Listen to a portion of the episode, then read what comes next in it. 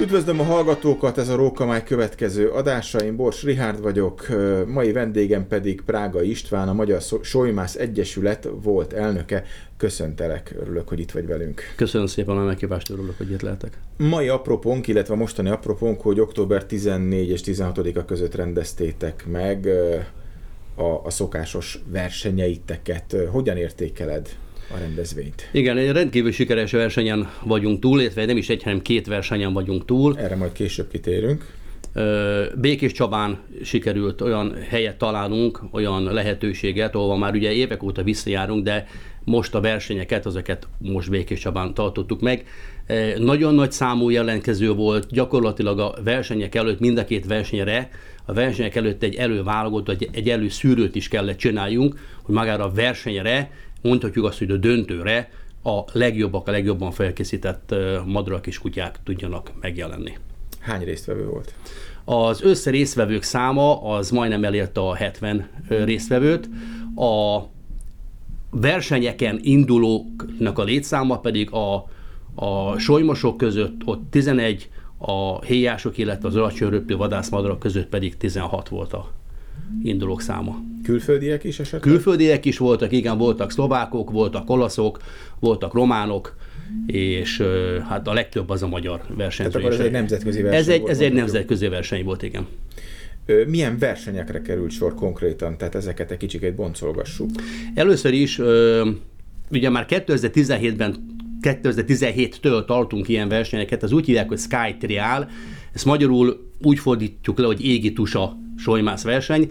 Ez gyakorlatilag a magas röptő, tehát a solymoknak a versenye. Itt azt nézzük, azt mérjük, hogy egy sólyomnak milyen a támadó magassága, tehát milyen magasra ambartól föl a madár, milyen stílusban, milyen támadó sebességgel zuhan lefele a prédára, illetve azt hogy pedzi, hogy szorítja ki, milyen olyan, olyan dolgokat végez a levegőben a madár, amivel a végén a kidobott, most itt ilyen esetben galambról van szó, a kidobott galambot terítékre tudja hozni. Erre van egy időkeret, minden egyes versenyzőnek 20 perc áll a rendelkezésére. A 20 percen belül a kézről indulás és a zsákmánynak a rögzítése között 20 perc telhet el. Tehát akkor elindul a madár, indul a stopper. Igen. Fölmegy támadó magasságba. Igen. Onnan lecsap a zsákmányra, és akkor megáll az óra, és aki Igen. belül van, akkor az... Igen. A, amikor rögzíti a madár a zsákmányt, akkor gyakorlatilag akkor áll meg a stopper. Uh-huh. Ez 20 perc idő intervallum van erre az egész dologra.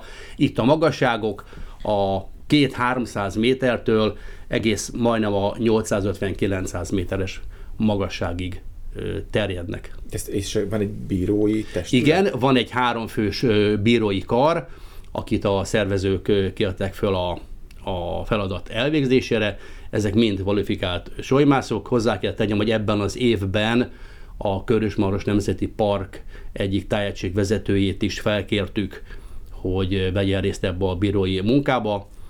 Erre nem csak mint solymászt kértük föl, mert ő egyébként solymász is, hanem így akarjuk a nemzeti parkkal, illetve a természetvédelem is megtalálni azt a közös nevezőt, ami számunkra is előnyös. Értem. És uh, itt milyen eredmények születtek? Tehát nemzetközi siker volt, hazai siker? Ö, minden egyet, tehát a, ugye ebben a két versenyszámban a, az alacsony röptőeknél és a, és a magas röptőeknél is csak első helyezéseket ö, díjaztunk, illetve csak egy helyzet volt mindig az első helyzet. Itt nem nagy meglepetésre, bár sokak szerint meglepetés volt, de ismét egy, egy magyar hölgy nyerte a, az első díjat. Neki egy rendkívül jól felkészített négy éves hímvándor solyma van, ami megfelelően ö, tréningezve van, egy nagyon jó képességű madár, egy, ö, egy olyan hölgynek a kezében valaki, aki úgy néz ki, hogy ért is hozzá, szereti is csinálni, hozzá kell tegyem, hogy a férje a, a mestere, tehát őtől tanult meg mindent, úgyhogy ilyen gyakorlatilag egy kicsit egy ilyen családi vállalkozás volt. És ugye volt még egy verseny, a Szellemi Kulturális Örökség verseny. Igen. Erről mit kell tudni? A Szellemi Kulturális Örökség solymász verseny, az pedig az alacsony röptű vadászmadaraknak szólt. Itt Tegy, a... Magos, egy zárójelet nyissunk, tegyük már ezt ö, a nem solymász Igen, tehát a, magas, rö... és a magas... tehát a magas röptű solymászmadár azok a solymok. Az alacsony röptű solymászmadarak pedig a héja, karvaj és a sziltisas, ugye ezeket lehet Magyarországon solymászati célra használni. Ebben az esetben itt a héják és a a sziltisasoknak a versengése volt.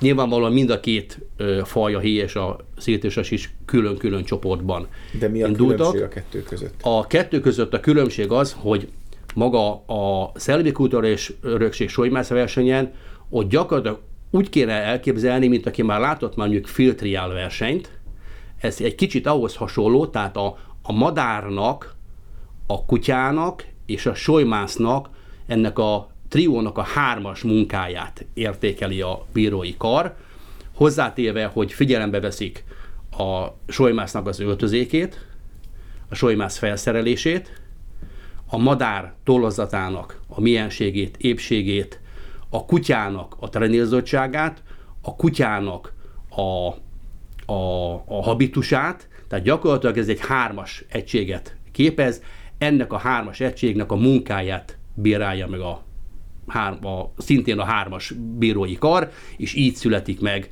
a végeredmény. Itt nem az a lényeg, hogy a sziltisas vagy a héja hány ö, zsákmányt tud ejteni, hanem az, hogy milyen stílusban. Értem. Tehát ugye az előbb ugye magas röptőek kézről indítva fölmegy a madár, és onnan Igen. csap le, és ebben az esetben pedig? Ebben az esetben pedig kesztyűről, tehát a solymász ökléről indul a madár, itt azért hozzá kell tegyem, hogy világviszonylatban egyedülálló az, hogy Magyarországon a sziltisassal vadászó solymászok, akik a Magyar Solymász Egyesület tagjai, kutyát használnak keresésre, ez sehol a világon nincsen, ezt csak Magyarországon csinálják. Erről már készült régében is egy összefoglaló, ennek gyakorlatilag olyan hírverése van a világban, hogy nagyon sokan jönnek ide Magyarországra, és nézzük azt a kiképzési módszert, hogy hogy lehet a sziltisast a kutyával együtt használni vadászatra, ugyanis az esetek többségében a sziltisas az prédának nézheti a kutyát, és terítékre hozhatja. Itt van egy olyan csavar benne, amit a magyar solymászok meg tudtak oldani, hogy a kutya jelzi a vadat, itt ilyen esetben nyúlról van szó, tehát jelzi a vadat, és a széltisas a nyulat támadja, nem pedig a kutyát. Nagyon érdekes, hihetetlen, de működik. Hogy lehet ezt vagy a kutyában kifejleszteni, vagy a madárból kiülni? Gondolom a madárból kevésbé. Tehát a, madárból, a madárból kevésbé, de gyakorlatilag itt, mivel ugye minden vadász, független attól, hogy puskás vadász, vagy solymász, vagy bármilyen vadászati módot tűz gyakorlatilag, ha kutyával rendelkezik, az gyakorlatilag neki nem egy eszköz, hanem egy társ. Ezért a kutyát és a madarat összeszoktatják.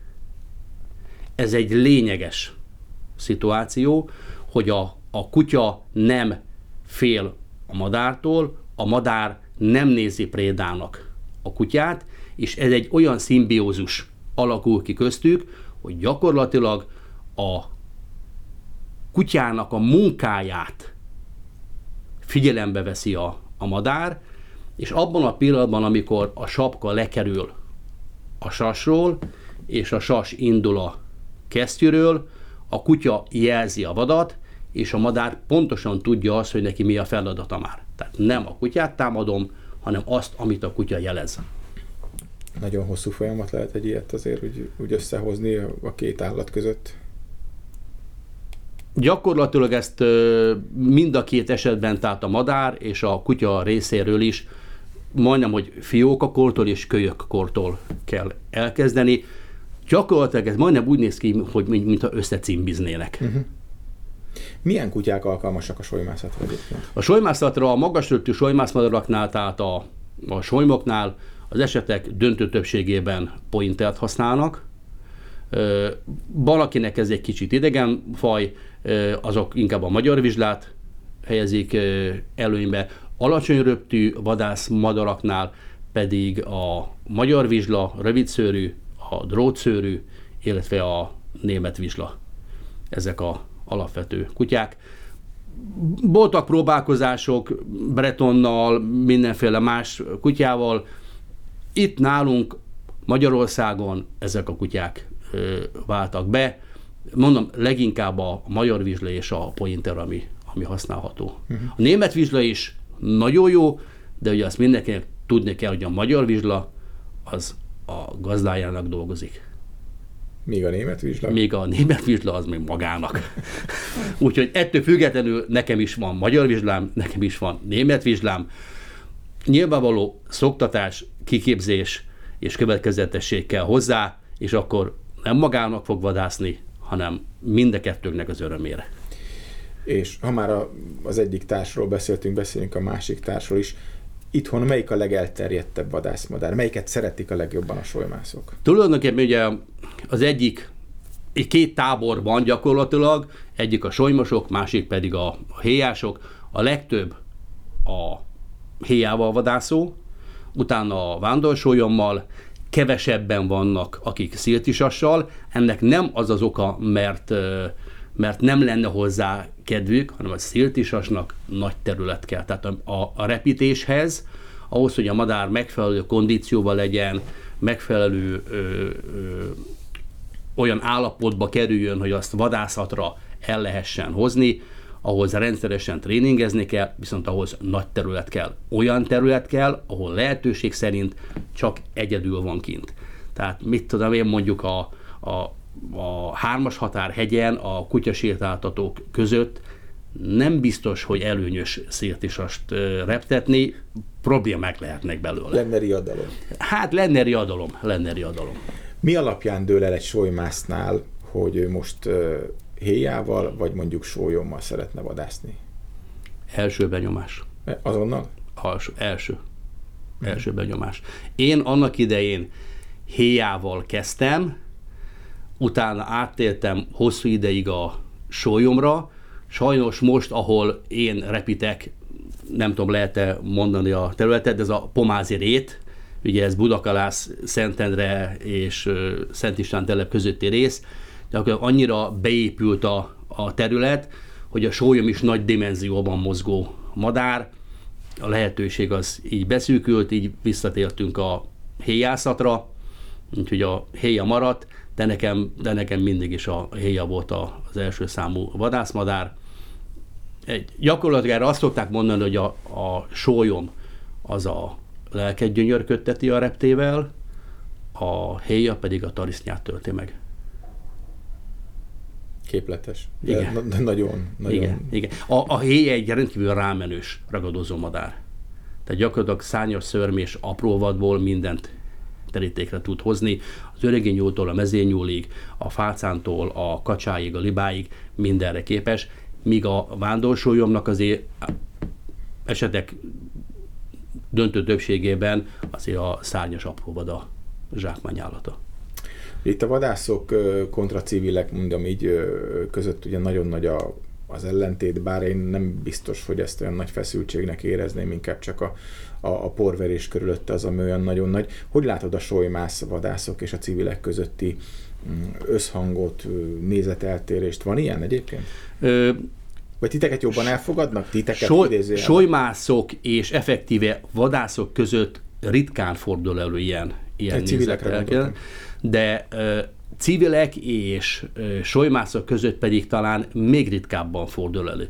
Ugyanis több eset, ugye, Fehova vadászati világkiáltáson lehetett ezt nagyon jól látni, hogy azok is, akik idegenkednek, vagy, vagy életükben nem találkoztak ilyen szituációval, egy kutyával, egy madárral, ha ott vannak és szemtől szembe életnagyságban, élet közelségben találkoznak vele, gyakorlatilag 180 fokot tudnak fordulni. És rögtön, jaj de aranyos, jaj de szép, megsimogathatom, a kutyát megcirógatja, megvakargatja, úgyhogy lehet, hogy előtte hónapokig kutyához nem nyúlt. Valószínű, hogy ragadozó madarat az autópályák szélén ülő őveken kívül az életében nem látott, amit általában általános sasnak szoktak hívni. Minden sas. Mert, mert, mert nem ismeri a, a madarat, nyilván ez nem is róható fel neki, mert nem ilyen érdeklődésű, de abban a pillanatban, hogy lát egy ilyen madarat, megcsodálja, jaj, de szép, de szép a szeme, atolla, alába. Tehát egy, rögtön egy fordulat, vált, egy fordulat van.